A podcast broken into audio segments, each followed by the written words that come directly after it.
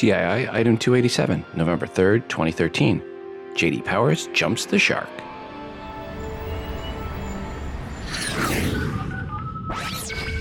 Welcome to Today in iPhone. I like it a lot. Today in iPhone.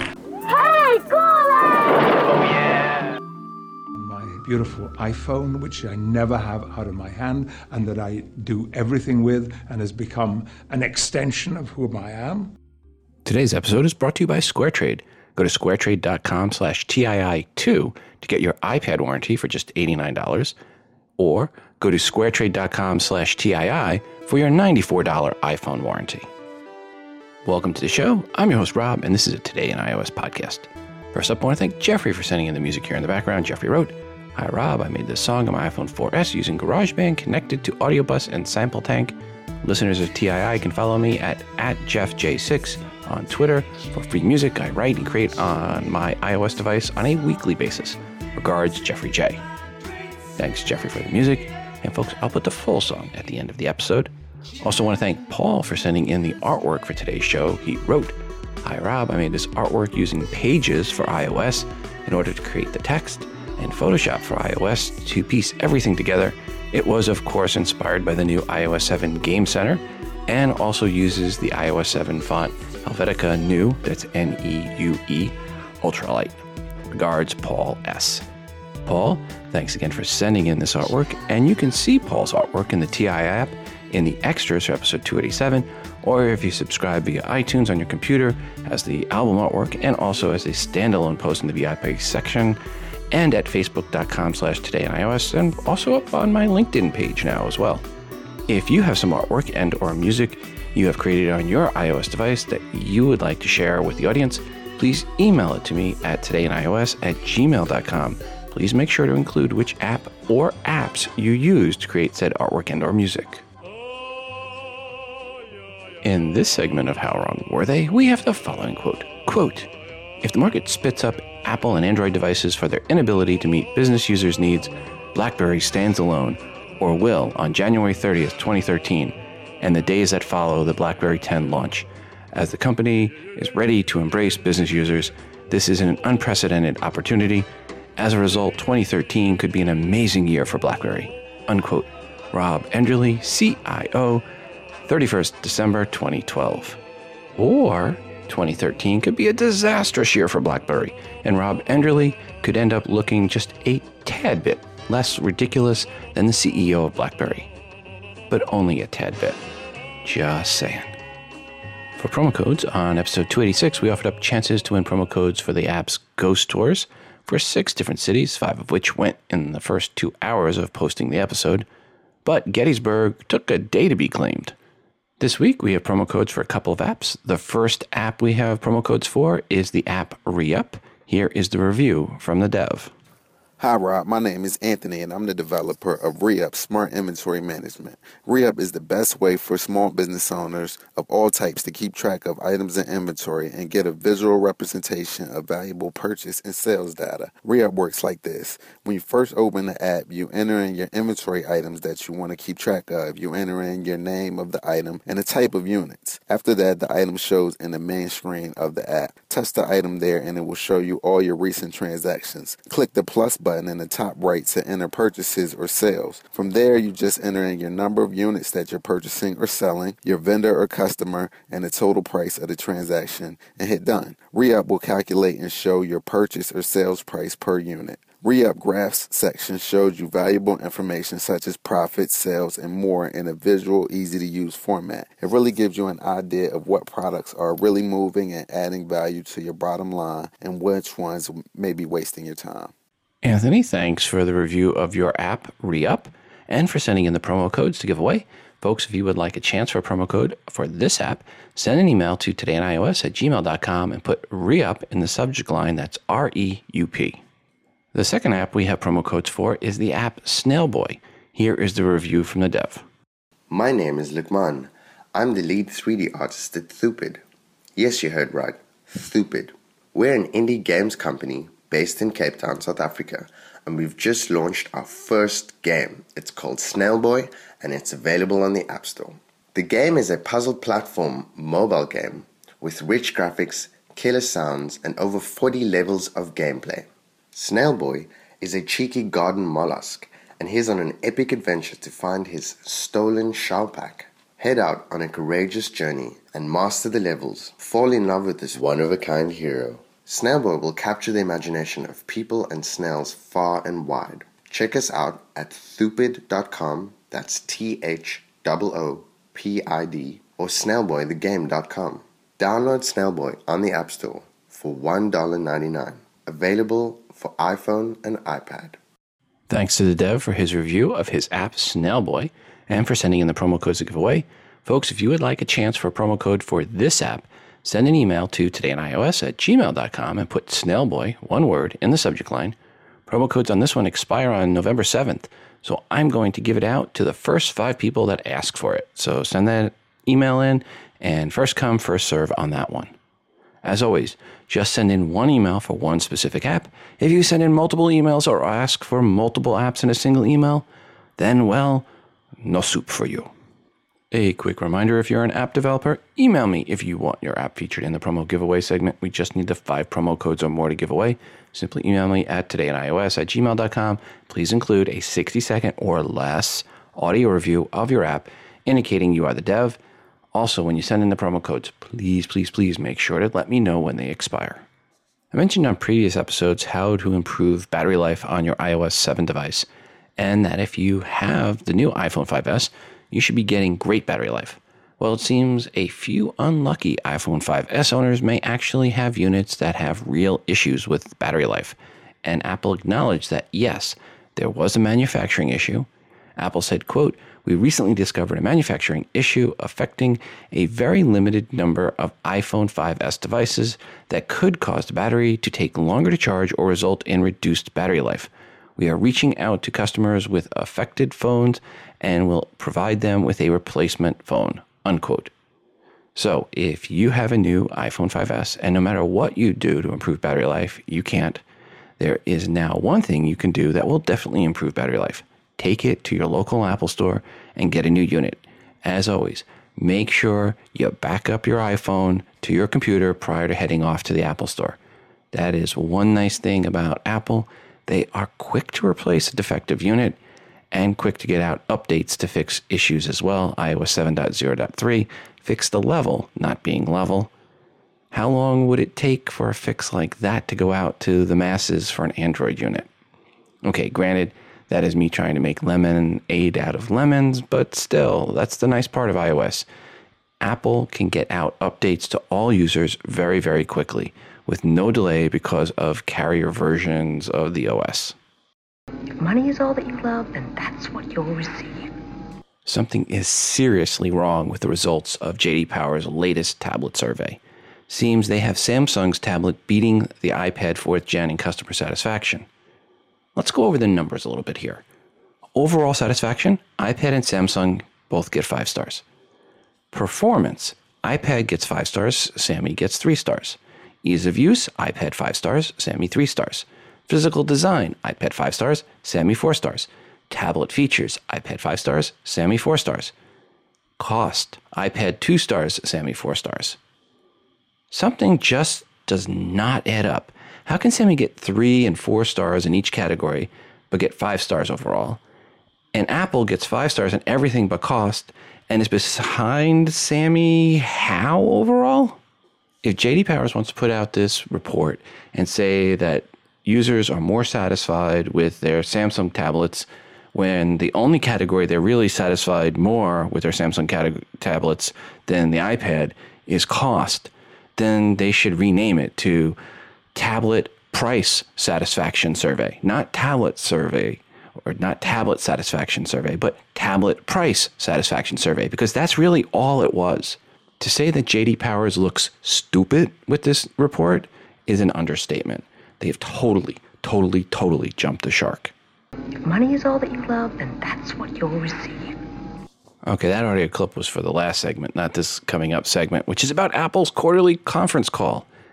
I said on the last episode, per my predictions, quote, I will pin the number at 34.8 million iPhones sold, with at least 2.5 million being listed as, quote, channel inventory fill or additional channel inventory fill. I will say I think the iPad numbers will be lower than a year ago, which was 14 million. I think Apple will actually report around 13.6 million iPads sold last quarter, unquote. So, how did I do? Or more importantly, how did Apple do? On the iPhone side, they sold 33.8 million versus 26.9 million the year before and 31.2 million last quarter. And 14.3 million iPhones are now in channel inventory, and that is plus 3.3 million iPhones in channel inventory for the quarter. 1.8 million of that is in transit. So my prediction of 34.8 million iPhones sold with plus 2.5 million in channel inventory, we're not far off. When you take out the 1.8 million in transit, that leaves plus 1.5 million added to channel inventory, which is 1 million off from where I thought they would have be and why I was exactly 1 million high, or at least that is how I would spin it if I was Uncle Gene or one of the other analysts out there that totally blew it. On the iPad side, Apple sold 14.1 million units, which is 0.5 million higher than I expected. Some of the other bits and pieces from the quarterly conference call, Apple had a total revenue for the last quarter of 37.5 billion versus 36 billion last quarter and 35.3 billion in the year ago quarter. Cash is now at 146.8 billion, up just 0.2 billion for the quarter. The small increase in cash is based on the fact that Apple has been working overtime to give money back to shareholders as dividends and also as buybacks of stock. Apple really did not mention iPods on the call, but in their release info, they showed iPod sales at 3.5 million units for the quarter, down from 4.6 million last quarter and 5.3 million in the year ago quarter. International sales for Apple were at 60% of all sales. And one point Tim Cook tried to drive home in the Q&A section was that the iPhone 5C is not repeat, not Apple's low-cost entry. Today, the iPhone 4S is the low-cost entry to the iPhone world, and the 5C was never intended by Apple to be that third world brick nation low-cost entry all the analysts want it to be. Overall, I think it was a really strong quarter for Apple, but how did Wall Street see it? By end of day on Tuesday, Apple stock was at $516.68 versus $529.88, which is where it ended Monday prior to the call. So Apple stock changed negative 2.49% for that day. However, it did go up a little bit during the week after that, ending at $520.03 per share. The titles of blogs and newspaper articles ran the full spectrum right after the call but most were definitely slanted negative, and many saying Apple's profits were disappointing. Now, mind you, Apple came in at the high end of their guidance and above analyst estimates, but it somehow numbers, according to a whole lot of articles, were disappointing. Of course, those saying profits disappointed are also the same ones yelling for Apple to do a low cost iPhone. Hmm. So they want Apple to buy market share at all costs just as long as you know it doesn't hurt profit margin. I really do not get and understand what these people are looking for. Apple reported numbers better than any other tech company by a wide, wide, wide margin, yet they somehow disappointed many. By the way, the iPhone only part of Apple's revenue was 19.5 billion last quarter. That is more than Google's 14.89 billion last quarter for all of Google and it is also more than Microsoft's 18.53 billion for the quarter.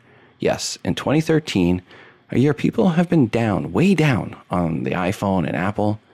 Cue in REM's End of the World as We Know It music. Well, if that was legal in a podcast. Yes, the iPhone product line alone beat out Google in each of the first three quarters in revenue, and Apple's best quarter for revenue will be this quarter by far. Actually, the numbers for 2013 are the following. And please, please, please keep these numbers in mind when you hear from the tech press and Wall Street about Apple's disappointing numbers. In calendar year 2013, Google has a total of 43 billion in revenue. Microsoft has a total of 58.2 billion in revenue. The iPhone line alone has a total of 60.6 billion in revenue. Apple overall has 116.4 billion in revenue, which is exactly 2x that of Microsoft. and over 15 billion more than Microsoft and Google combined. Yes, so keep those numbers in mind when you read about the demise of Apple this week and next week and the rest of 2013. I was just thinking about this.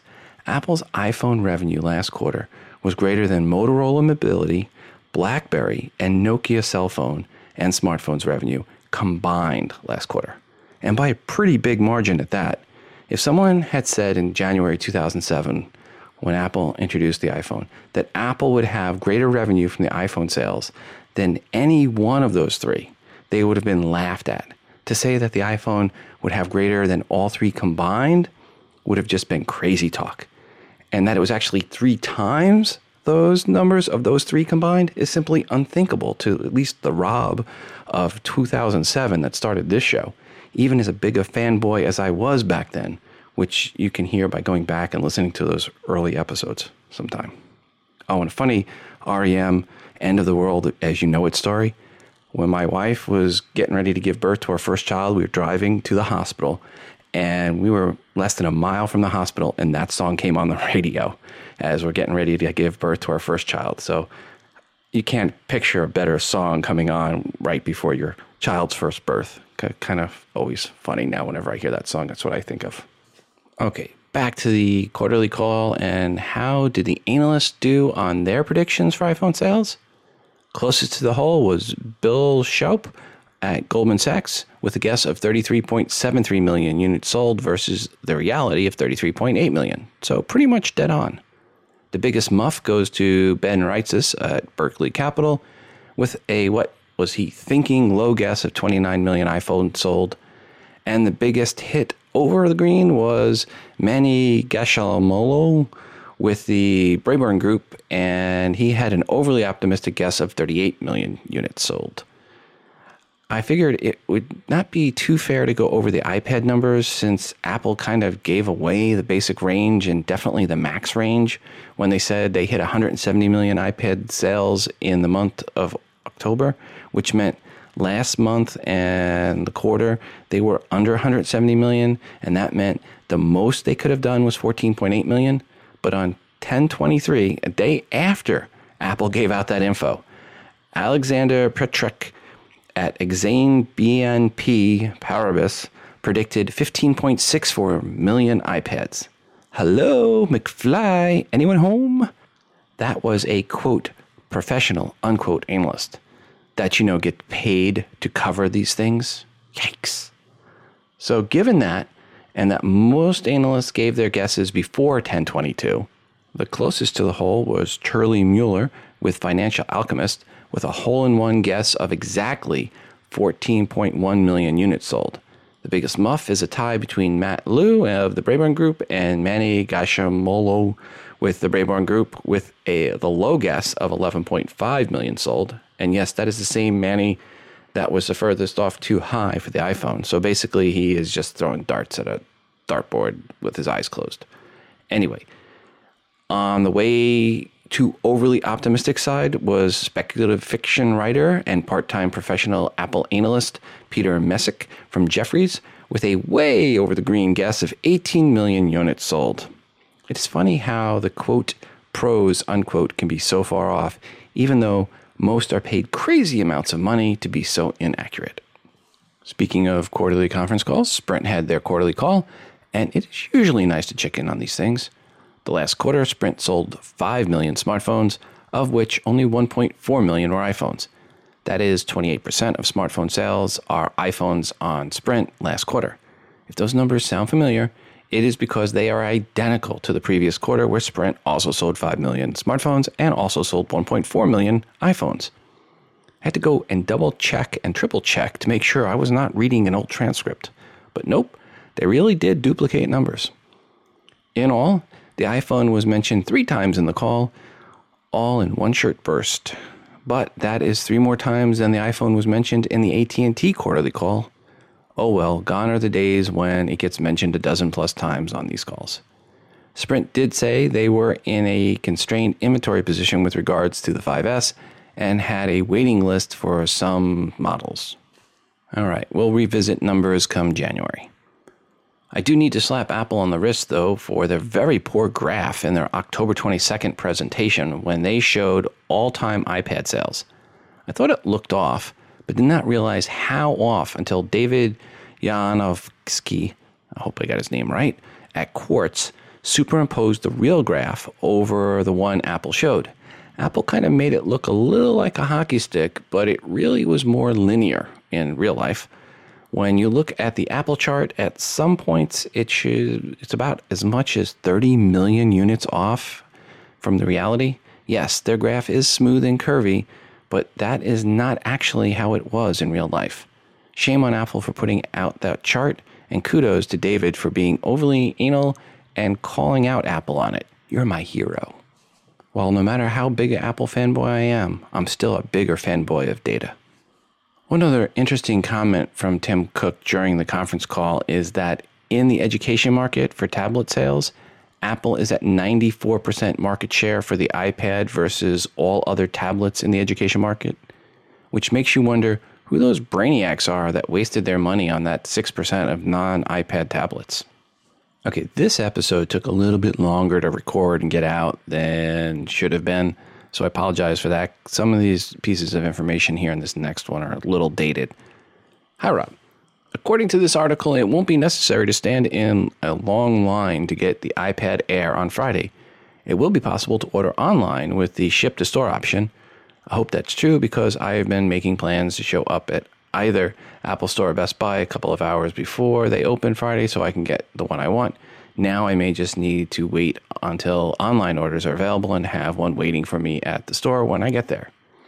The other good news is I got yesterday was that the Logitech or Logitech announced their new lineup for iPad Air.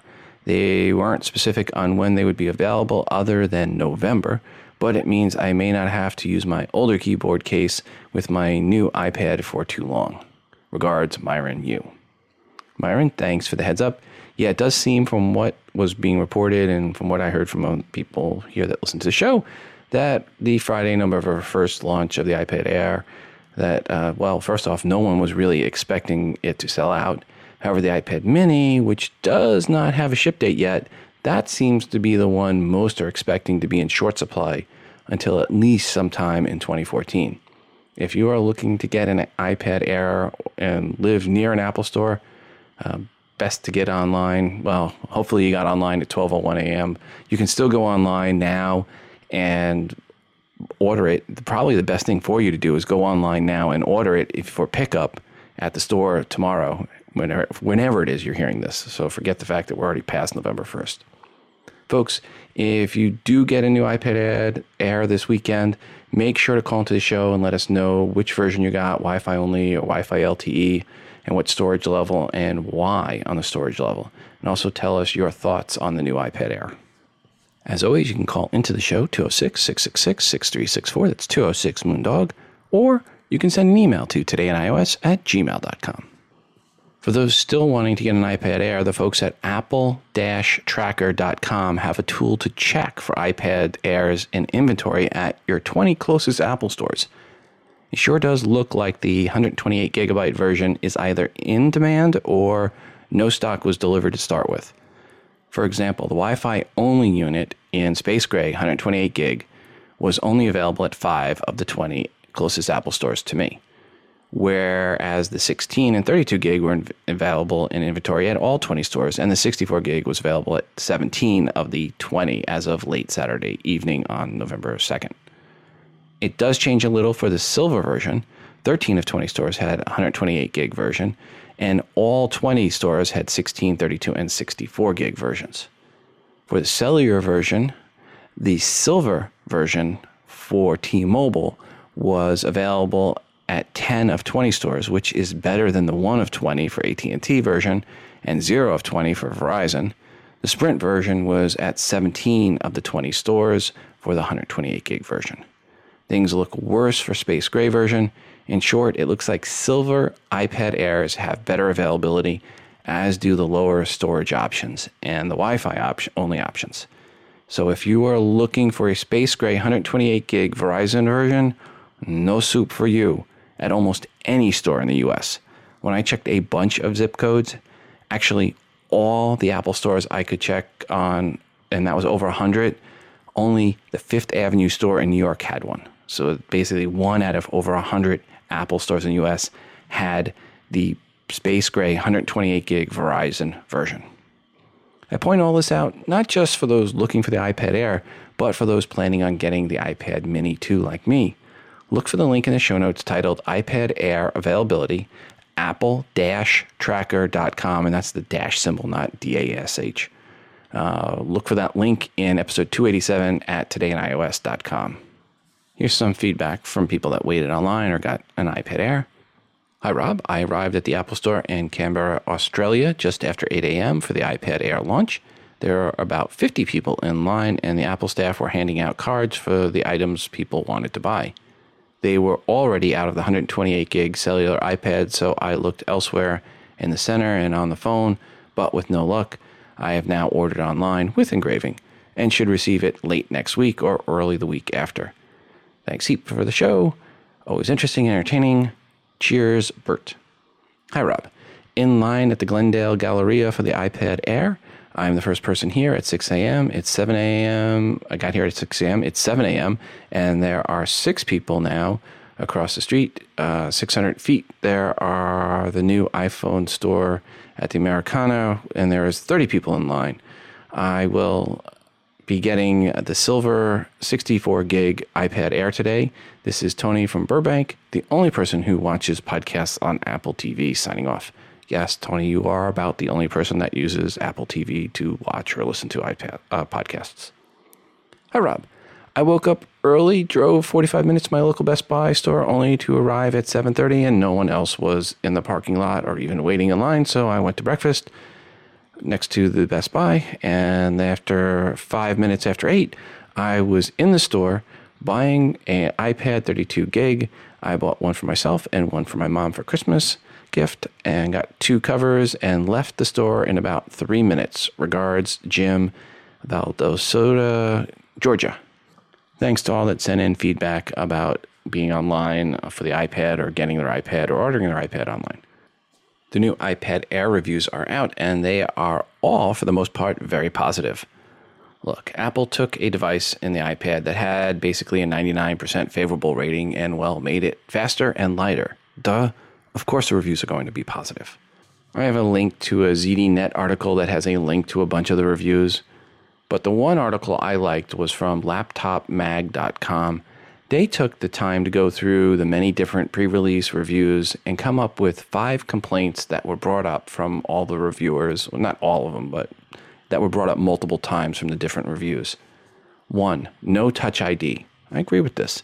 I was hoping they would have had Touch ID, especially as I now found myself holding my thumb on my wife's iPad all the time, waiting for it to unlock. Two, cameras don't wow. I find this a nitpick more than a complaint. I mean, well, I guess some are complaining, but really, don't you know what a tool you look like when you're trying to take a photo with a tablet? Just saying. Three, a bit pricey. Again, a nitpick. You get what you pay for. And if you want to pay less, well, there is lots and lots of crap out there to choose from that's less.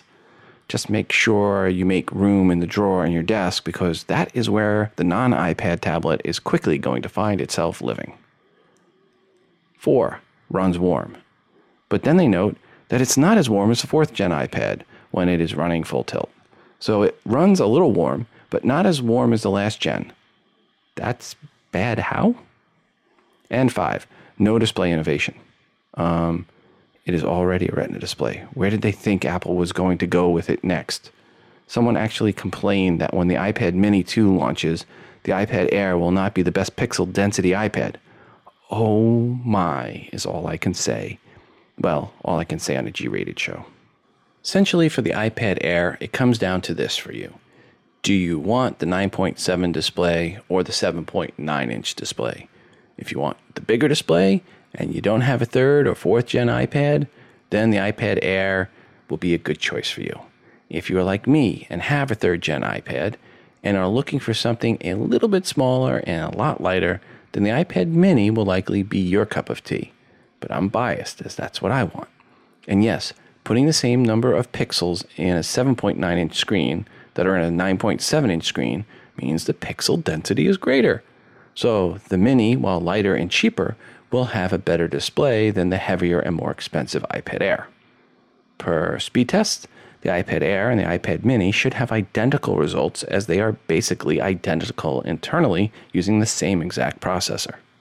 So, Rob, you ask, how did the iPad Air do on those benchmark tests?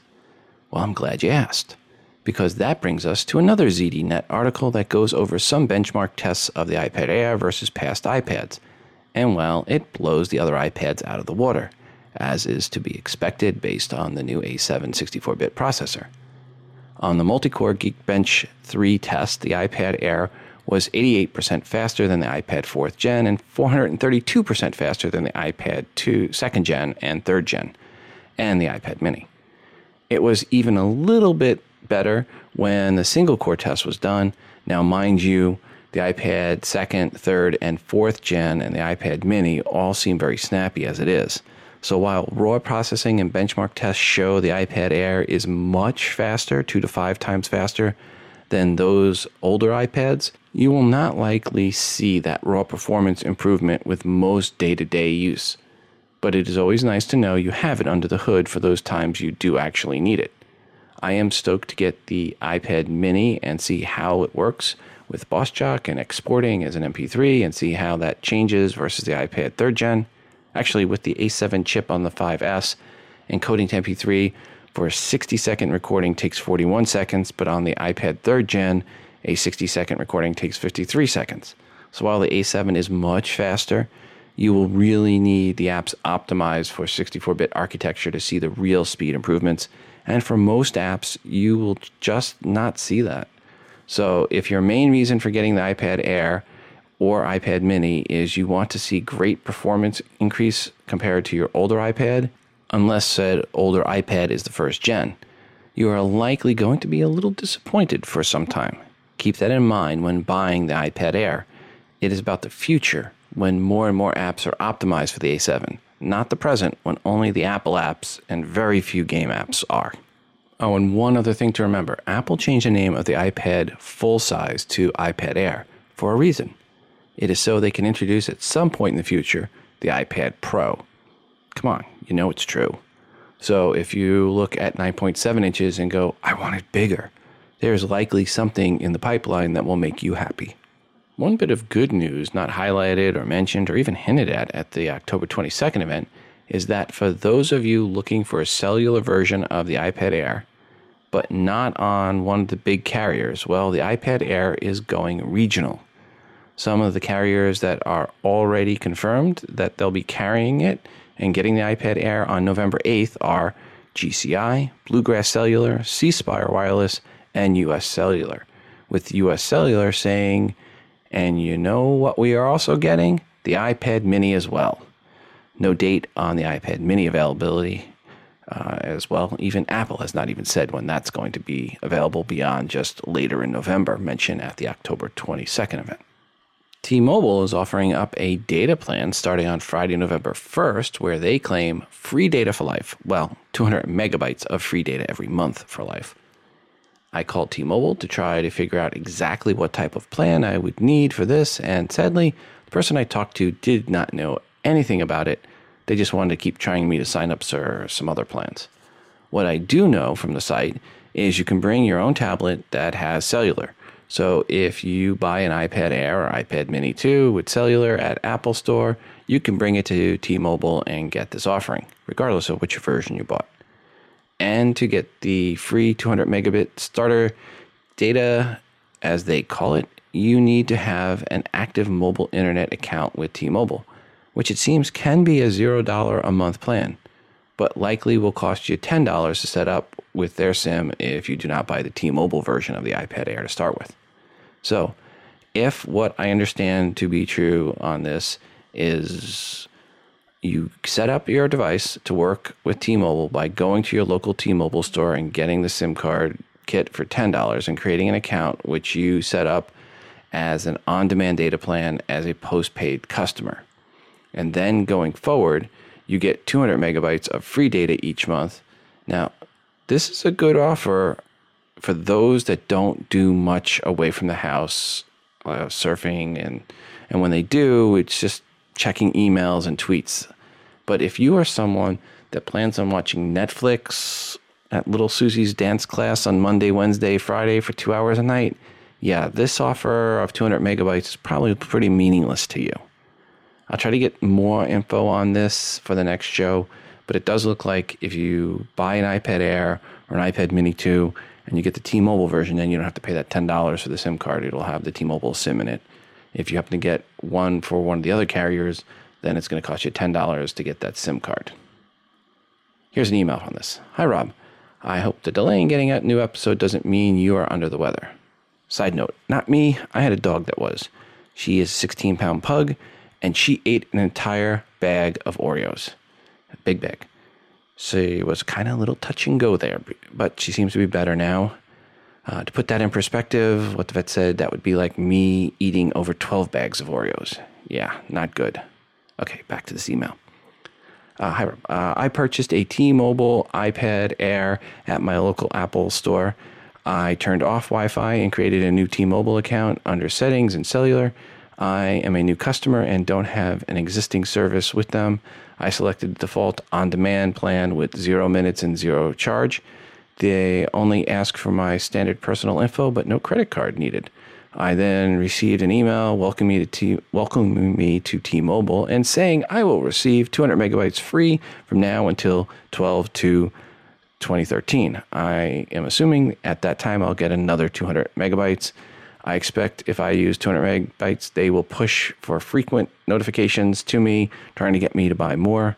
If a person gets decent coverage, I think T Mobile iPad is the way to go. Also, if you pay for a plan on T Mobile and you use up your allotment of data before the end of the month, according to the website, they don't just cut you off, they simply drop you to a lower speed. I had Verizon, and when I reached my limit, I was cut off completely. This, in my opinion, is another reason to go with T Mobile. Another also, I read online that any old iPads that have cellular, if you get a new T Mobile SIM, you can sign up and get the free promotional data. It doesn't have to be on the new iPad only or one specifically targeted to T Mobile. Regards, Darren. Darren, thanks for that info. It does sure sound like when I get my iPad mini, I, well, for my wife, it will be the T Mobile version, and I just need the cellular part. Well, she just needs the cellular part for occasional use. Just and say, I, because first off, I don't think she's going to let me touch it all that often. Okay, I want to thank today's sponsor, and that again is SquareTrade. For those of you that just dropped $500 to $900 on a new iPad Air, you'll be happy to know there is an iPad warranty for you to go to squaretrade.com slash TII2. That's TII, the number two. When you go to that page, it'll initially show the warranty at $99. But once you click through, it will then show the actual price as $89. That's right. For TII listeners, for SquareTrade warranty for your iPad, you can save $35 off the normal price and get two years of coverage for just $89. The iPad Air is almost half a pound lighter than the previous generation, and that means you'll want to take it more places, and more places mean more chances for accidents. And that is where SquareTrade comes in. It gives you a nice peace of mind. I have my SquareTrade warranty on my iPhone 5S, and will get one for my iPad Mini too when it when I get that as well, or when I get it for my wife. And you can get your warranty by going to squaretrade.com slash TII2. That's slash TII and the number two for your iPad discount of $35. If you have a new iPhone that just arrived and is less than 30 days old, time to get a warranty for it as well. Go to squaretrade.com slash TII for your iPhone warranty. Links in the show notes for both. Thanks, SquareTrade, for sponsoring the show. Hi, Rob. I've been syncing my iPhone 5S via iTunes by clicking the choice to sync with iPhoto on version 7.01 and 7.02, but now it has disappeared as a choice on iTunes syncing setup. I did update iPhoto to the version released yesterday, 9.5, and I have installed the most recent version of iTunes 11.1.2 and am on Mavericks.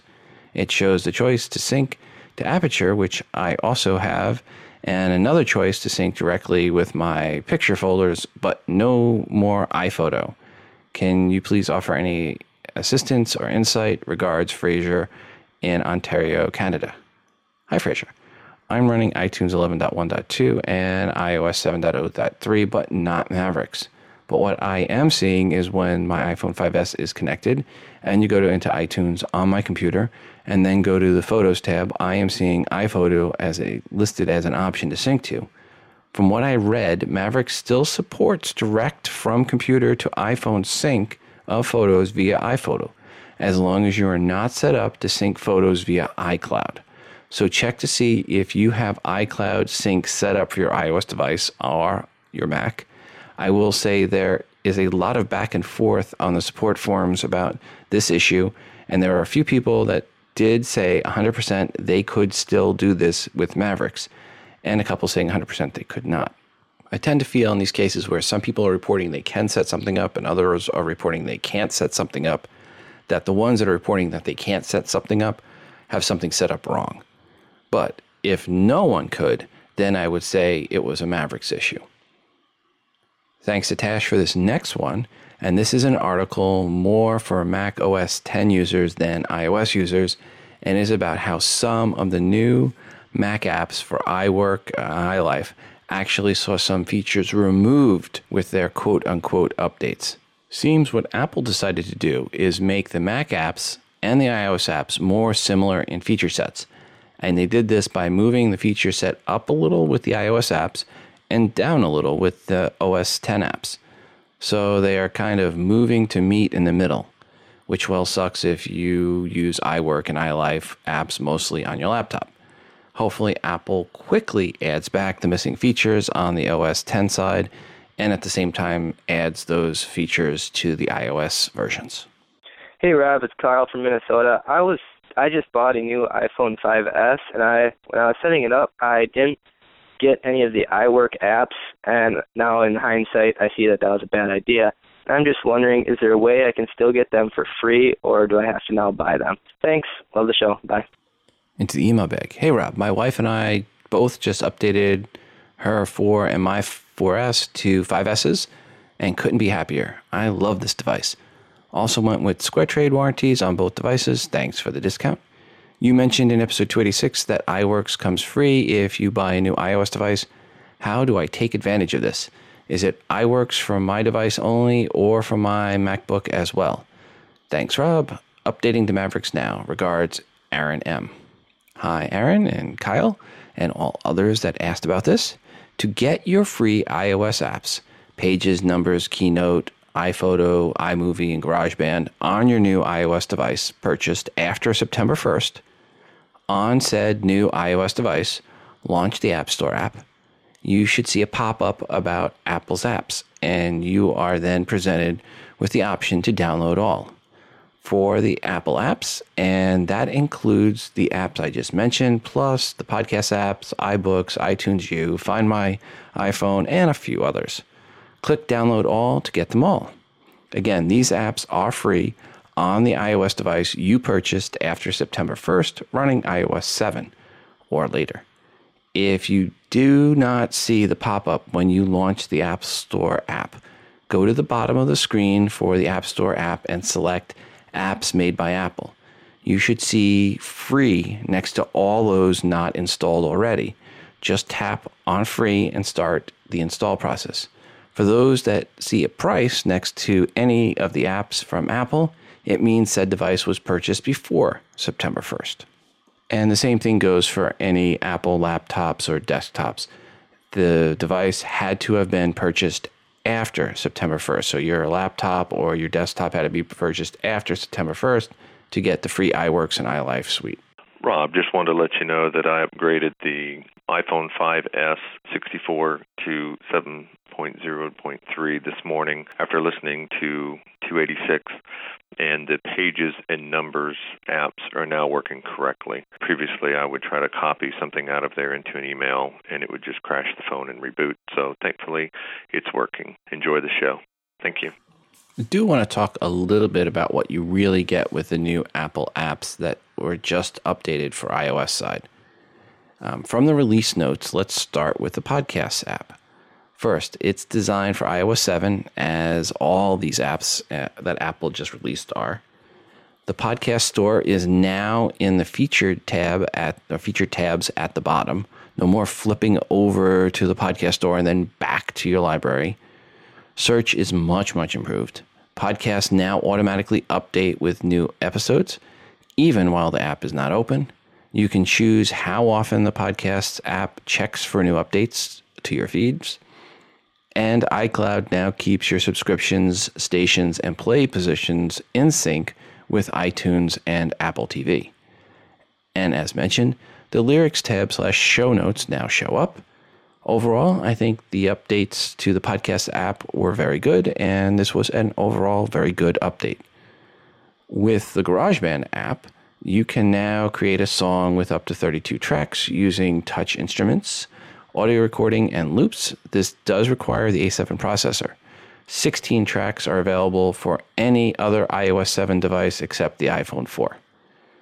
It supports AirDrop and full 64 bit processing, and you can record compatible third party music apps using Inner Apps Audio. For numbers, there are new Apple design templates. Yawn. You can animate data with new interactive column, bar, scatter, and bubble charts.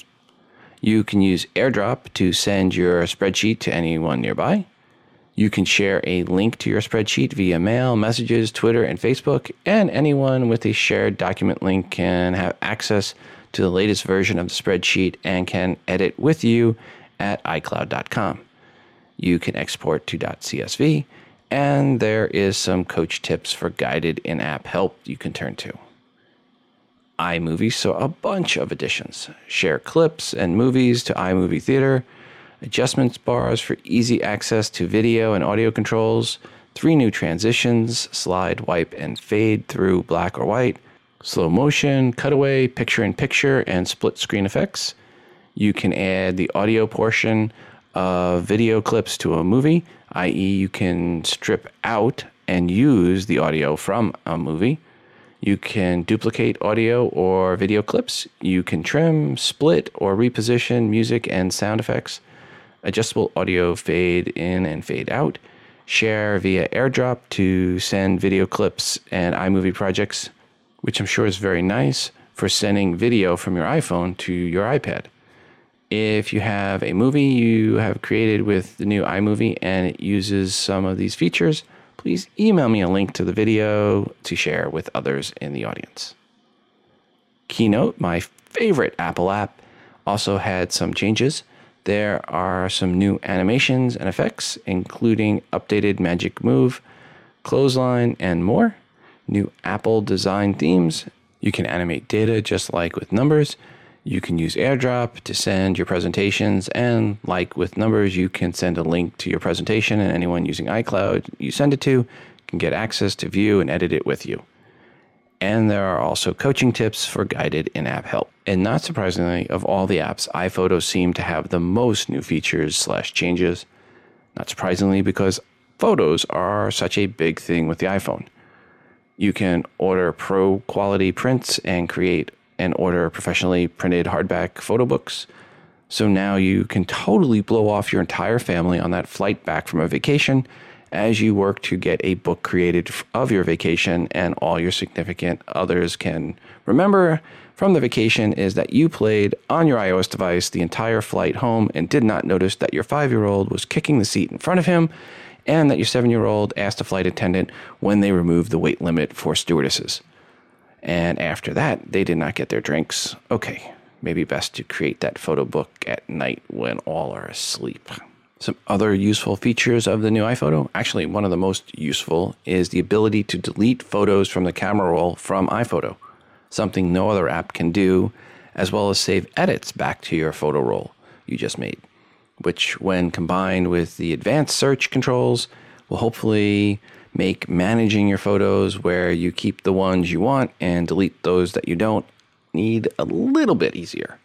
You can share photos from your iPhoto directly via messages, and there is improved support for panoramas in web journal layouts. And finally, of course, there's AirDrop support. Finally, there is the Pages app. Now, over 60 templates to choose from, text formatting options added to your keyboard. There is the same animated data that is in Numbers and Keynote there is also the same share a link and collaborative options via iCloud. You can now turn your document into an ebook uh, by exporting to EPUB. This is one I'm looking forward to using on my new iPad mini if and when I get that. Okay, it's my wife's, it's not mine. Apple realizes to keep people locked in, they need to offer up the best productivity apps. So I would expect we will see updates to all these apps on a rather regular basis going forward. If you find any neat new features in any of these apps, podcast app, pages, keynote, numbers, iPhoto, iMovie, GarageBand, let us know 206 666 6364. That's 206 Moondog, or email us at todayinios at gmail.com. It's back. The iOS daylight savings time bug, that is. Yes, in the US, this weekend is daylight savings, and in the past, that has usually meant some sort of issue because I guess everyone that works on the code for this part of iOS lives in either Arizona or Indiana. Seems this year in the UK, when they hit their daylight savings time, the wrong current timeline in the day view was the bug this time around, day view of the calendar, that is. I guess expect the same in the US. Just be careful looking at your day view in the calendar app on Sunday. And yeah, definitely make sure when you get up Sunday, all your alarms are still working. Who knows what else will pop up this weekend? Into the email bag. Hi, Rob. Levi needed a way to access notes in an old backup, and the program I use is iExplorer by MacroPlant.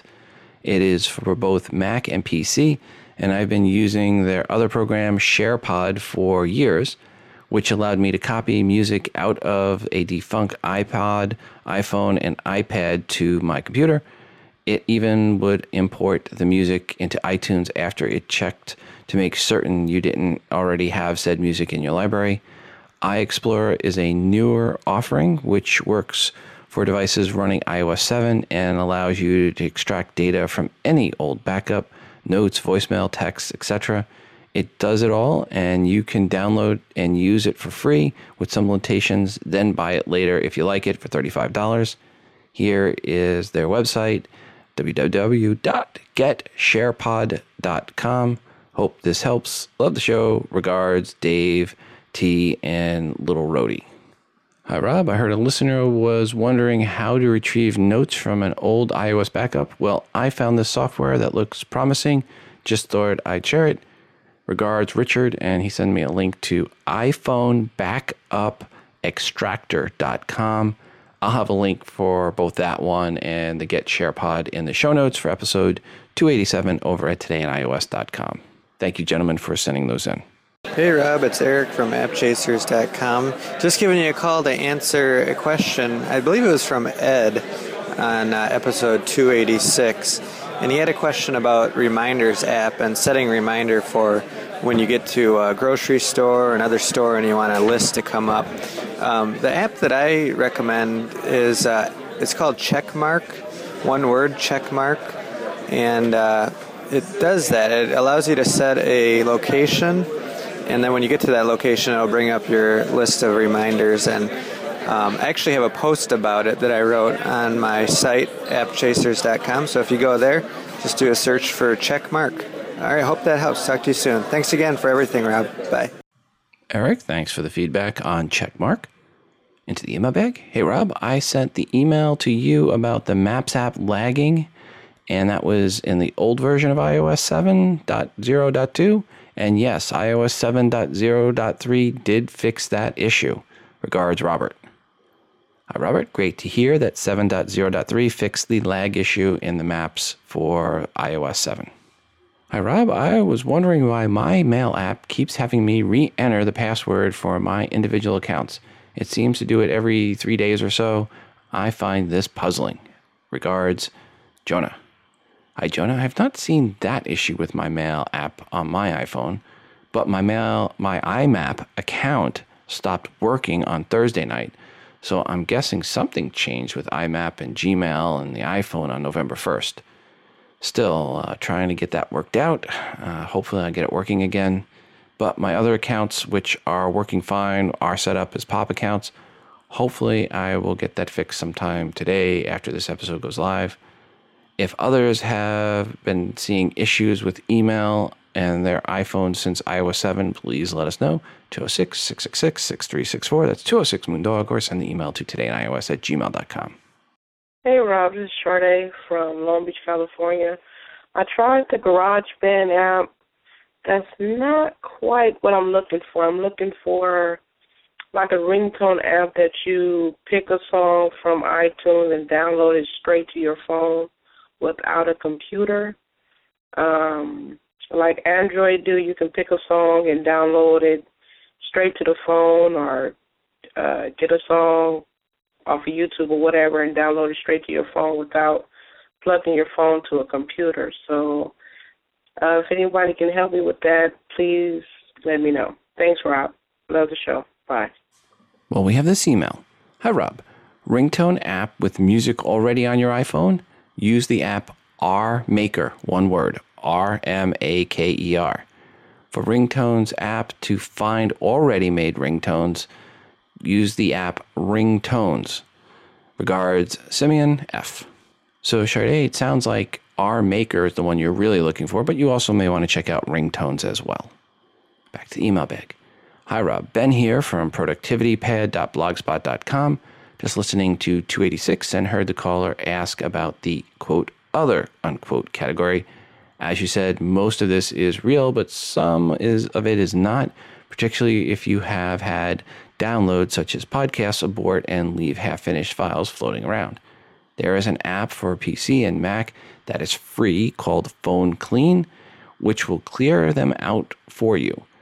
It works really well and has sped up several of my devices by freeing up memory. Regards, Ben N. Ben, thank you for the heads up on the free app called Phone Clean that's available for both your PC and your Mac. Phone Clean, two words. On the last episode, I had a question about tipping Apple Store employees, and here is what I received back from an Apple Store blue shirt. Hi, Rob. I work in Redacted at the Apple Store. I don't know if you got any feedback yet, but current Apple policy states that no employees are allowed to accept any financial bribery. I've been offered for carrying a computer out to a car from an elderly man and turned it down. Also, we regularly have one of our one members give us things like fruit and stuff, apples, bananas, oranges when they come in for training sessions. I think this is potentially a gray area, though it may be okay because there isn't a direct exchange of goods, aka bribe or discounted hardware sessions, since there is not any actual two way transaction. Regards, Redacted. Well, thank you, Redacted. Hi, Rob.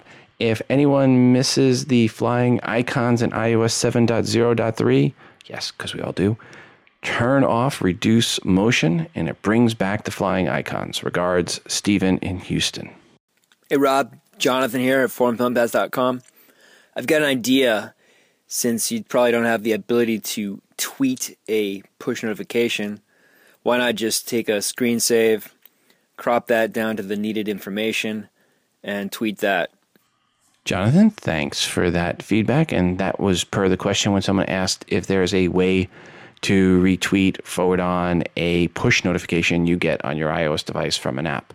So basically, just take a screenshot, crop it, and then put that in your tweet, that image of that image that you took and cropped. Hi, Rob. Here is a handy tip. It might be true that your nickname is Big Boy, but you might not want everyone to know. The tip is how to disable nicknames for messages, phone, and mail in iOS 7. Regards, Chris in London. Thanks, Chris, for the heads up on this. Yeah, it seems in the message thread, if you have a nickname applied, it is what is shown. Okay, to kill this quote unquote feature, go to Settings app, Mail Contacts Calendar, Short Name under Contacts, then scroll down to Prefer Nicknames and turn it off, which is exactly what I did because, yeah, that could get embarrassing. And we'll leave it at that. There is a nice article on CNET titled Lock the iPad to Just One App. I know we talked about this when iOS 6 came out, but it's worth mentioning again for iOS 7. Essentially, how it works is you first set up guided access feature, settings, general, restrictions, guided access, turn it on, and set a four digit passcode. Then go to the app you want to open and quickly tap the home button three times. You can then pick places in the app where you cannot touch, or whoever you're trying to block it from cannot touch. Note to self need to do a tutorial on how to lock Netflix app into just kids mode. Seems someone was watching a few minutes of Breaking Bad recently, and it was not me or the wife. Then, after you do that and select the buttons to turn off, you hit the start button at in the top right to get out of the guided access. Triple click the home button and enter your four digit passcode.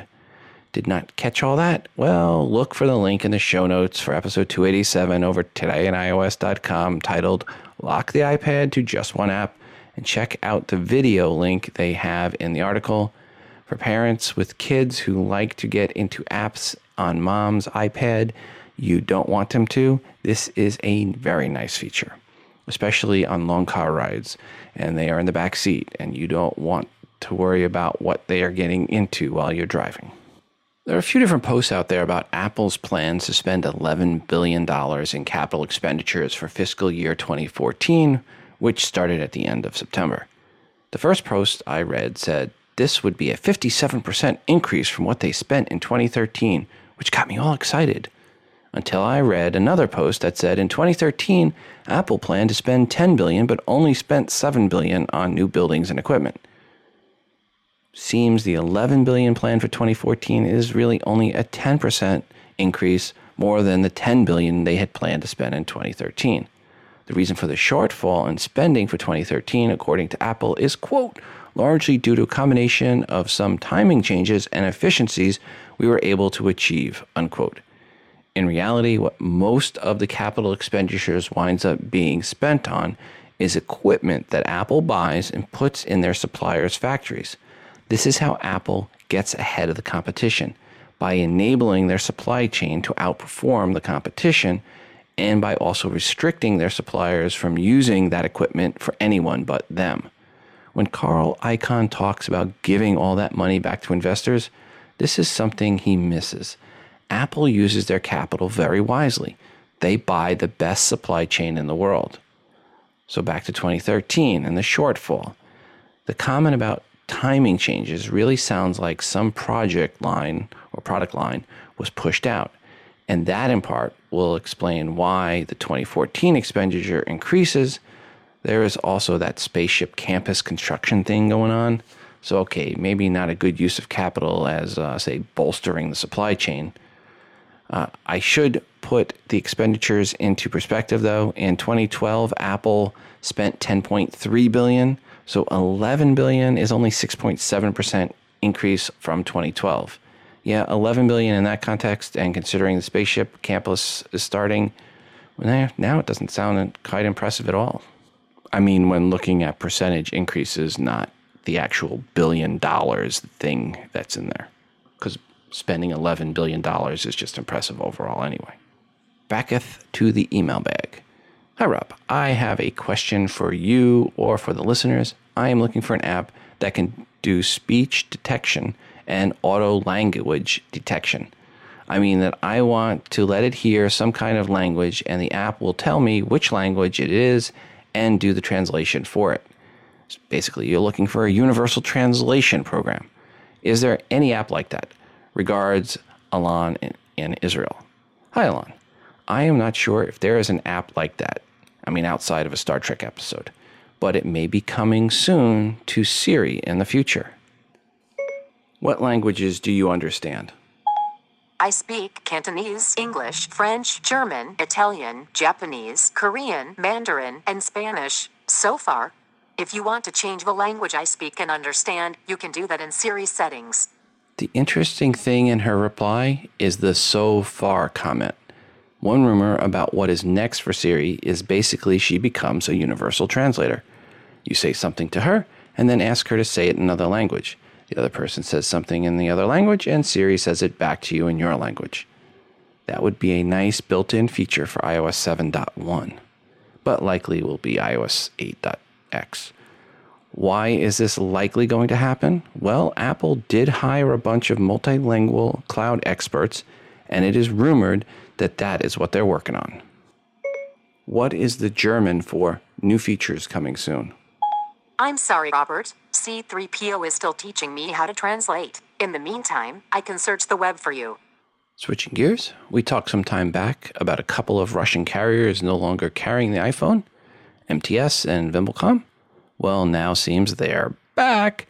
Vimpelcom signed an agreement with Apple, and MTS acquires its iPhones now through a third party distributor to get around some rules laid down by Apple.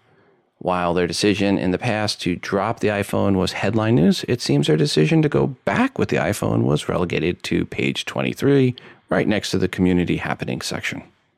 Some great quotes out of Microsoft about the free offerings of iWork apps uh, to iOS and iOS 10 users. Quote Frank Shaw, Microsoft's corporate vice president for communication, also argued that Microsoft's tablets were better than Apple's new iPads, unquote. Pimentel reports, reacting to news that Apple was dropping its fees for its iWork suite of apps, Shaw said in a blog post, quote, now since iWork has never gotten much traction and was already priced like an afterthought, it's hardly that surprising or significant of a move, unquote. He also downplayed Apple's rollout of the new iPad devices, saying Microsoft Surface and Surface 2 are less expensive than the iPad 2 and iPad Air, respectively, and yet offer more storage, both on board and in the cloud. Pimentel reports, uh, when I see, quote, when I see Apple drop the price of their struggling lightweight productivity apps, I don't see a shot across our bow. I see an attempt to play catch up, he wrote. I think they, like others, are waking up to the fact that we've built a better solution for people everywhere who are getting things done from anywhere and who don't have hard lines between their personal and professional lives. People want a single, simple, affordable device with the power and flexibility to enhance and support their whole day. He did not discuss Apple's surprising move to make its new Mac operating system known as Mavericks available for free of charge. Unquote.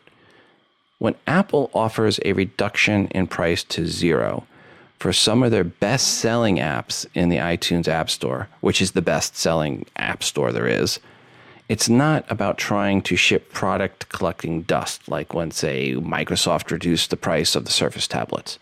Nope, this is about Apple improving the user experience of the in, for the whole Apple ecosystem. Something clearly those at Microsoft don't get or don't want others to get. So the quote is either one we can just easily, in this case, blame on incompetence, as we could, well, on malice. Oh, you know I love this next story. Well, it seems Samsung was just fined by Taiwan's FTC for paying for both fake positive reviews of its product and also paying for fake negative reviews of its competitor's product. I mean, it's bad enough to pay for fake positive reviews, but they went the extra mile and paid for fake negative reviews of their competition. So, to quickly go over Samsung's recent actions one, fake paid reviews, both positive and negative. Two, cheating on benchmark tests. Three, continued copying of Apple products. And four, admitting to sharing documents from their lawyers to engineers the court said they were not and could not share.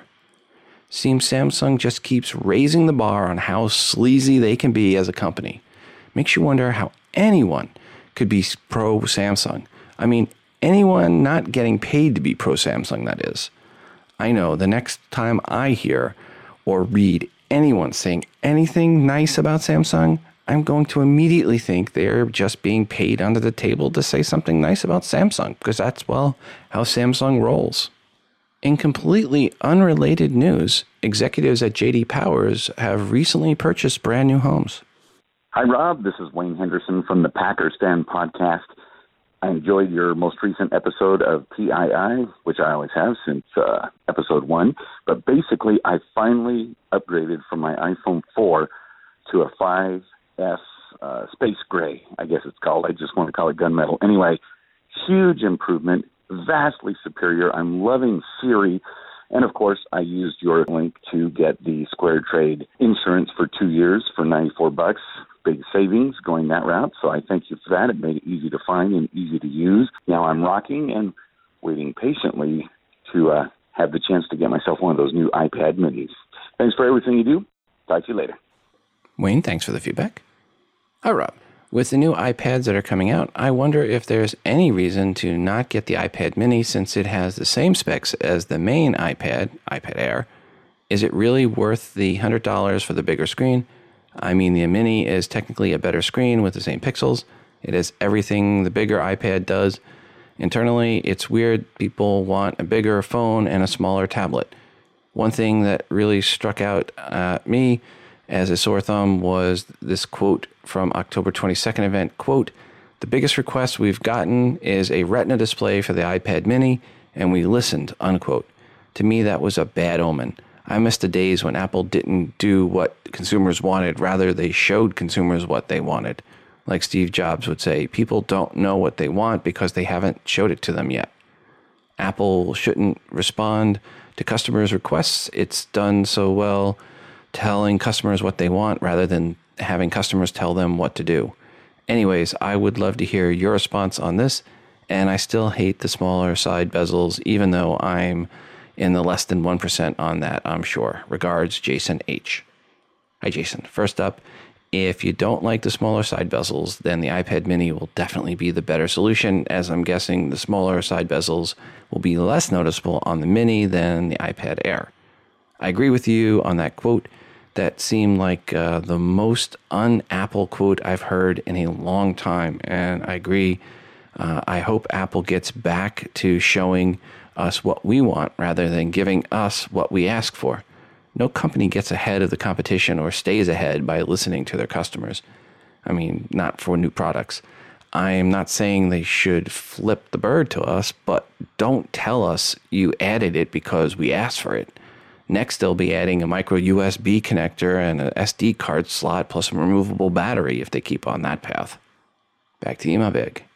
Hey Rob, you might already know this. You can now use your iPhone camera to scan the numbers on the back of a gift card, iTunes gift card.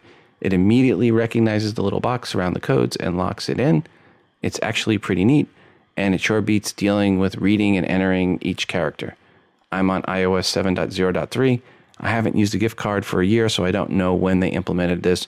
Regards, John P., Indian Harbor Beach, Florida. John, thanks for that tip.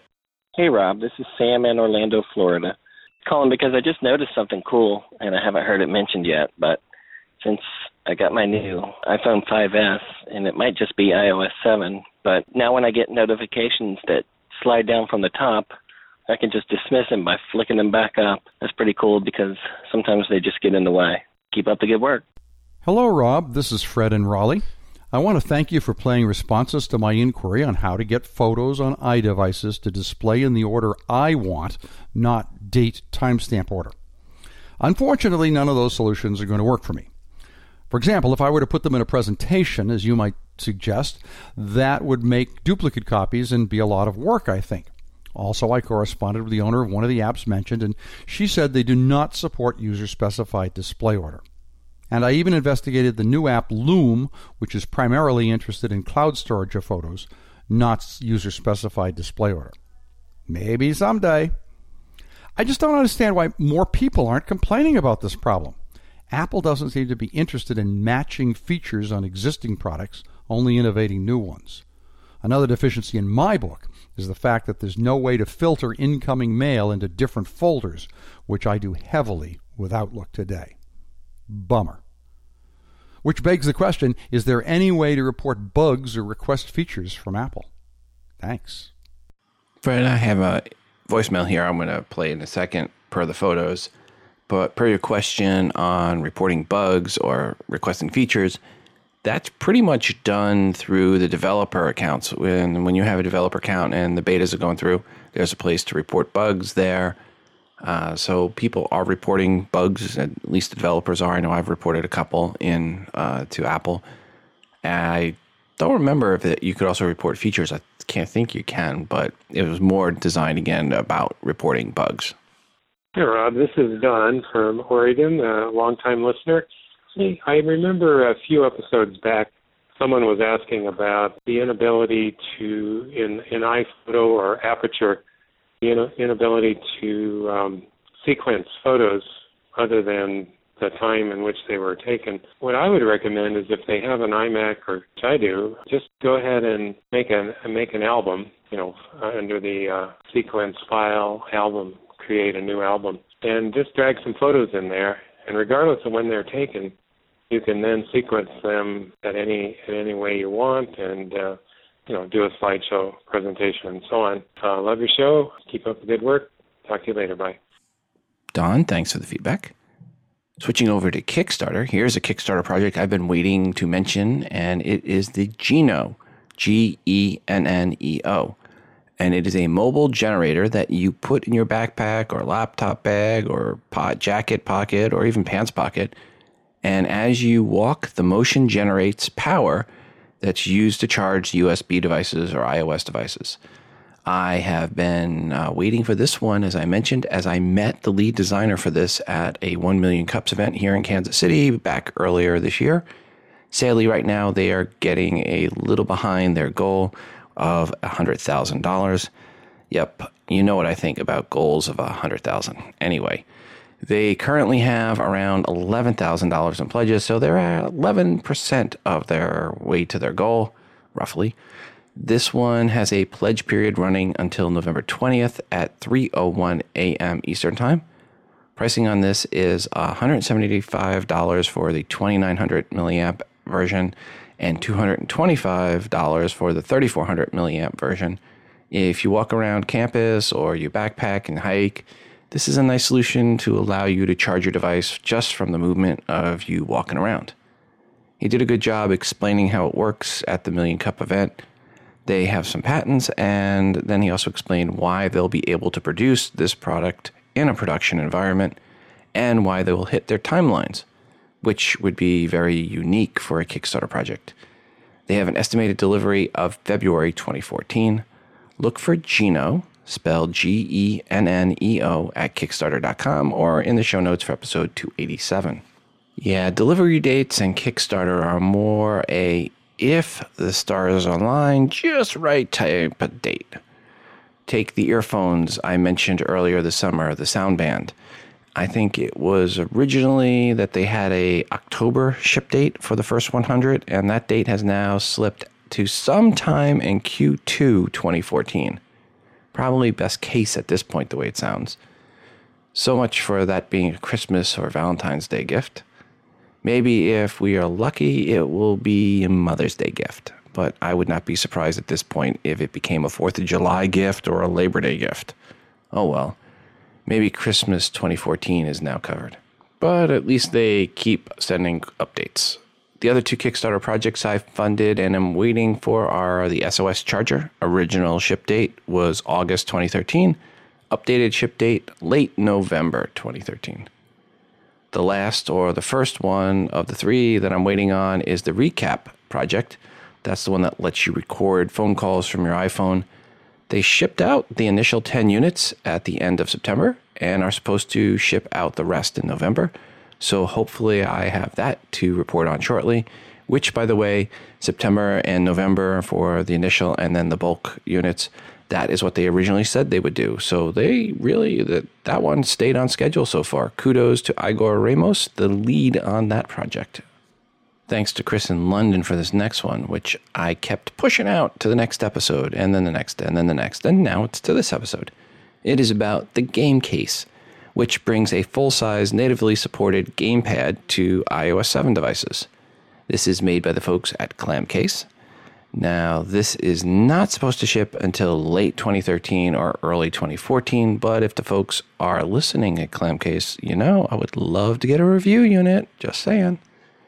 For those that like to play games and like to use the physical controls, you can sign up for notifications at gamecase.com, which I did and also requested a press slash eval unit. And well, we'll see how that works out.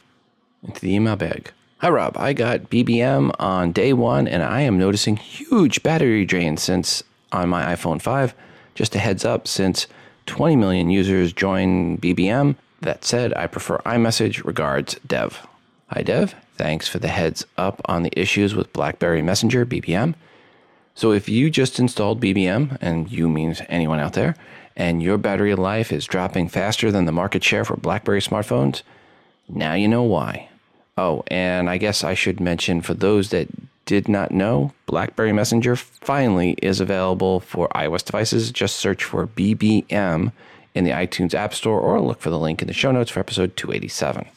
Hi, Rob. This is Jason from Pennsylvania. I had a question for maybe you or the, for you or the audience. Um, I'm having a problem. I have an iPhone 5 with a Lightning port, and I'm having a problem with my charging. And I've read online that it gets real linty up there, and then the charger doesn't work quite right. And I was looking for a method of how to clean it properly without damaging it. And I've read three different ways to do it online.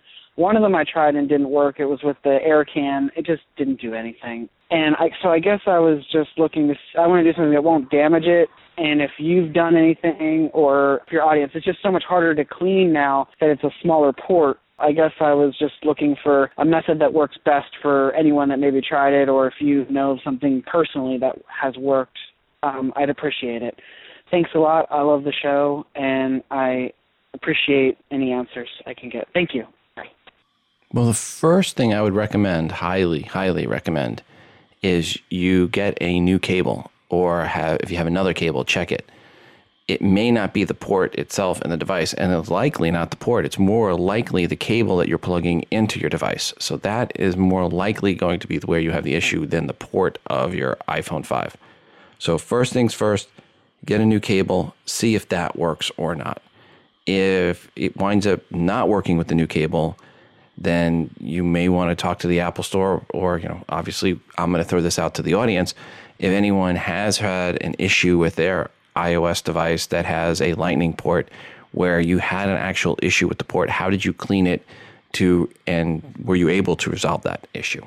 Give us a call, 206 666 6364. That's 206 Moondog, or send an email to todayinios at gmail.com.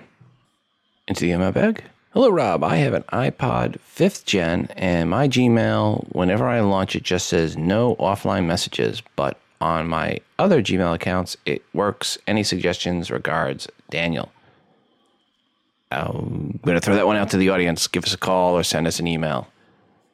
Back to the email bag. Hi, Rob. For years, I've used the Reqall app, R E Q A L L app, and web service to send short voice transcription messages, emails directly to my email. When the app is running, only a single tap to record and another tap when done, and the message is sent to their server where it can be routed as an email reminder or text message. I simply use it to send my email, and then the transcription shows up in the subject line. Uh, Reqall no longer works with iOS 7, and the service is being shut down. I'm looking for an alternative that is easy to use.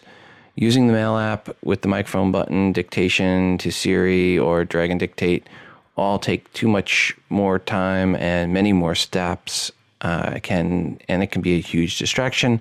I'd love to hear of any alternatives to that that TII listeners may na- know of. Regards, Ed in Lenexa, Kansas. Well, if anyone has any suggestions for Ed on a really simple, easy to use app that will record your dictation and then send you that dictation in just one step to record and one step to send, please let us know. Give us a call or send us an email. Hi, Rob. I upgraded to the iPhone 5S on launch day and I was extremely happy with the overall performance of the phone. However, last weekend I broke my right collarbone during a bike accident and I lost the use of my right hand. Being right handed, this was a huge inconvenience, but because of the design of the iPhone 5S, I could still use the iPhone in my left hand and reach every corner of the phone. I also happen to have set up my phone to recognize both my left and right thumbprints. Being an Apple fanboy has its benefits. I couldn't imagine any Sammy phone user trying to use one of those fat phones with just one hand. Regards, Tony Allen, San Francisco. Well, hi, Tony, and sorry to hear about your accident, and I hope you recover quickly. And yes, you are correct. One handed operation on one of those phablets or 5 inch smartphones would be difficult at best. Hi, Rob. This is Gary in Florida. I too had the problem after 7.0.3 of my phone crashing when I uh, signed in with Touch ID. So uh, I did read on the forum that you could turn off the reduce motion, and that's supposed to fix it. So we'll see how it goes. But I had reset up the phone as new and everything, and nothing was helping. I had given up and turned off Touch ID, but hopefully we're back in business. Thanks. Bye. Hey, Rob. This is Dr. McKay in Las Vegas. I just wanted to say that I updated to 7.0.3 and hoping to fix the iMessage problem. And I noticed that I was still having the problem. Just a quick note I had to reset my network settings on both my iPhone 5S and my wife's iPhone 5 to actually get iMessages to work after we'd both updated to 7.0.3. Just thought I'd let you know. Thanks. Bye. For those asking about iOS 7.0.3 update and the ability to jailbreak in the future, at least according to Muscle Nerd, it is safe to upgrade to iOS 7.0.3, assuming you are already running iOS 7.0.x. So, yes, it seems okay to update, which makes sense because in the past, when a new jailbreak came out, it worked for whatever was the latest and greatest version of iOS so if you just came home from the Apple Store with a brand new iOS device the day a jailbreak was made public, it should jailbreak your device. That, by my definition, is a public jailbreak and one I would promote, and I'll put up a tutorial on when said jailbreak is made available for iOS 7.0.x or 7.1 or whenever it is that they make it available. Hi, Rob. I think this article will be very interesting for your listeners in the US who are interested in dropping their high cost plans with the big carriers. Thanks for the job you do in helping us get the most out of our iOS devices. Regards, Dr. John M. And this is an article titled How to Get Unlimited Talk, Text, and Data for $30 a Month on an iPhone. Hint, you'll need the following 1. T Mobile prepaid plan, 2. Google Voice, Three, Talk a Tone app. And well, then four, the link to the article per the title previously mentioned, which goes over how to tie items one through three together. Thanks, Dr. John, for the heads up on that.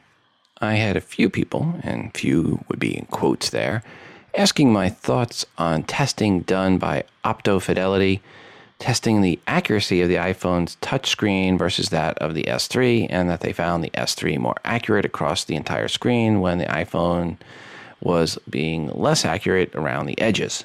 Sadly, so far, I have not seen an official response from Apple.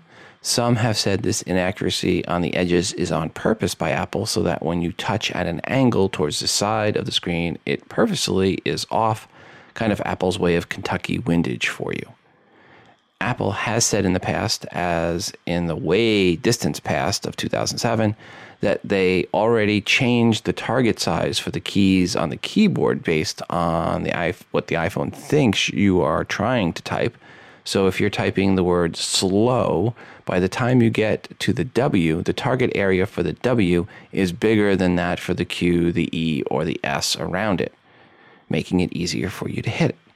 My guess is the inaccuracies measured by the robot at Opto Fidelity are on purpose and not a bad design. Why else would there be a pattern for the inaccuracies? This is also the thinking of Nick Arnott over at Neglected Potential, who wrote a really nice blog post on this subject matter. It would be nice for Apple to put out something official about this. If they do, I'll make sure to mention it on a future episode. I saw a nice blog post for the blog DustView. The post was titled iPhone 5S versus Nokia Lumia 1020 camera shootout. As the article mentions, the 1020 has the camera called by many as the current leader of the pack in smartphone cameras. However, once you read this article and see the side by side shots, you'll see that not only does the 5S hold its own over all, but the 5S is really the much better camera. They did 10 different side by side photos where each photo had some different condition to it. Some were about colors, some were about clarity, some were about low light, some about zooming in. And in the end, the score was 8 to 3, one of the categories they tied. So they could should have really scored it 7.5 to 2.5. It's hard uh, to audibly explain the difference in the pictures because you know a picture is worth a thousand words, and there are 10 different photos with two different versions of each, and that would mean 20,000 words are needed. Or I could just say, look for the link for the post titled iPhone 5S versus Nokia Lumia 1020 camera shootout in the show notes for episode 287 at todayinios.com. But yes, I was really surprised by the outcome of the tests, as a few certain tech podcasters out there seem to be so high on the Nokia camera. Doubt they ever did a side by side like this. That's okay. We realize it's fashionable right now to be negative about Apple. I am sure once the wind blows in the other direction, they'll come back in the Apple camp. Once again. Just saying. Hi, I'm Arnold in Raleigh. I have a question about how to do something in iOS 7 that is different from what it was in earlier versions. I hope it's simply a case of I don't know how to do it, but that it can be done. I am one of the people who has to use VoiceOver, so I don't know if it just can't be done with VoiceOver or that it can't be done at all. I surely hope that isn't the case. In the music app, it's arranged differently now than it was. If I have several albums by a given artist, it used to be that they were in their own folders, I suppose, and I could delete the individual albums. Now, they're arranged all in one folder, as it were, with all the tracks lined up one after the other, and VoiceOver says album album art for album X or album art for album Y. I'm sure it's a picture of what's on the CD case. And the only way I can delete it is by individual songs. Of course, I can hook up my phone to my computer and use iTunes and manage it that way. But if I want to delete an album from the telephone by itself, I can't do it. You know, I have to do the individual tracks. To be sure, that album art, as VoiceOver calls it, graphic can be manipulated in some way or other to delete the whole album now. Or if I want to delete them all in a given artist name, just delete the artist's name. Uh, because if it can't be done except by individual songs, I think this is a step backward for iOS 7. Otherwise, I like iOS 7 very much. So I want to ask if there is a way to delete them by whole albums or by complete, you know, all of them under a given artist name now, just by manipulating that album art graphic. And that will mean that it just can't be done with voiceover. Thanks a lot for your podcast, and thanks for any opinions. Hi, Arnold. It does appear in iOS 7. That feature is gone. I know in iOS 6, you go to the album list, find the album you want to get rid of, you slide to the left, you'd see the delete button. You can't do that anymore in iOS 7. I played around with it and I couldn't figure a way to delete an album or an artist. If anyone out there knows how to delete an album or an artist from iOS 7 on your device, please let us know. 206 666 6364. That's 206 Moondog or send an email to todayinios at gmail.com. Longtime listener Tash in Australia has been having a bugger of a time with her iPhone 4S since updating to iOS 7. It has slowed down and the battery life sucks, and she seems to have tried everything. This seems to be a widespread issue also in Australia. Again, for me in the US, upgrading to iOS 7 on my iPhone 4, and it seems to be working better and faster, and the battery life is much, much improved. I get a much longer charge out of my iPhone 4 running iOS 7.0.3 than I do from my iPhone 4S running 6.1.2. Anyway, if anyone in Australia was having issues with sluggish performance and horrible battery life after upgrading to iOS 7 and were able to fix the issue, please, please, please let us know, especially let Tash know, by giving us a call 206 666 6364. That's 206 Moondog, or sending an email to todayinios at gmail.com. Into the email bag. Hi, Rob. I am planning on getting an iPad mini with Retina display. I would love to save money and get uh, the, third, the 16 gig version. I know iCloud saves apps, music, and photos, but do you recommend using cloud apps such as Dropbox for an iOS device? If not, 32 gig will be my choice. Regards, AJ. Hi, AJ. Even with iCloud and Dropbox and Flickr and other cloud services, which are all great for getting some content off your iOS device to free up storage space, there is another issue, a big issue. Are you an app junkie? If so, go with 32 gig as a min. Apps are getting bigger and bigger in size wise due to the requirements of Retina specs for images. So if you have more than 50 apps on your iOS device now, go with 32 gig. If you just use the stock apps, plus have a half dozen or so other apps and don't care about apps, 16 gig when used with iCloud, Dropbox, Flickr, or some other iCloud or the cloud type service should work fine for you. Hi, Rob. This is Michael from Seattle calling.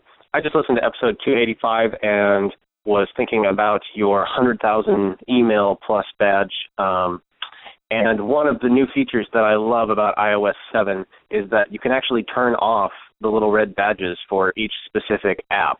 Um, the ability to do that is under Notification Center, and then you just scroll down to whichever particular app you don't want to uh, have a red badge.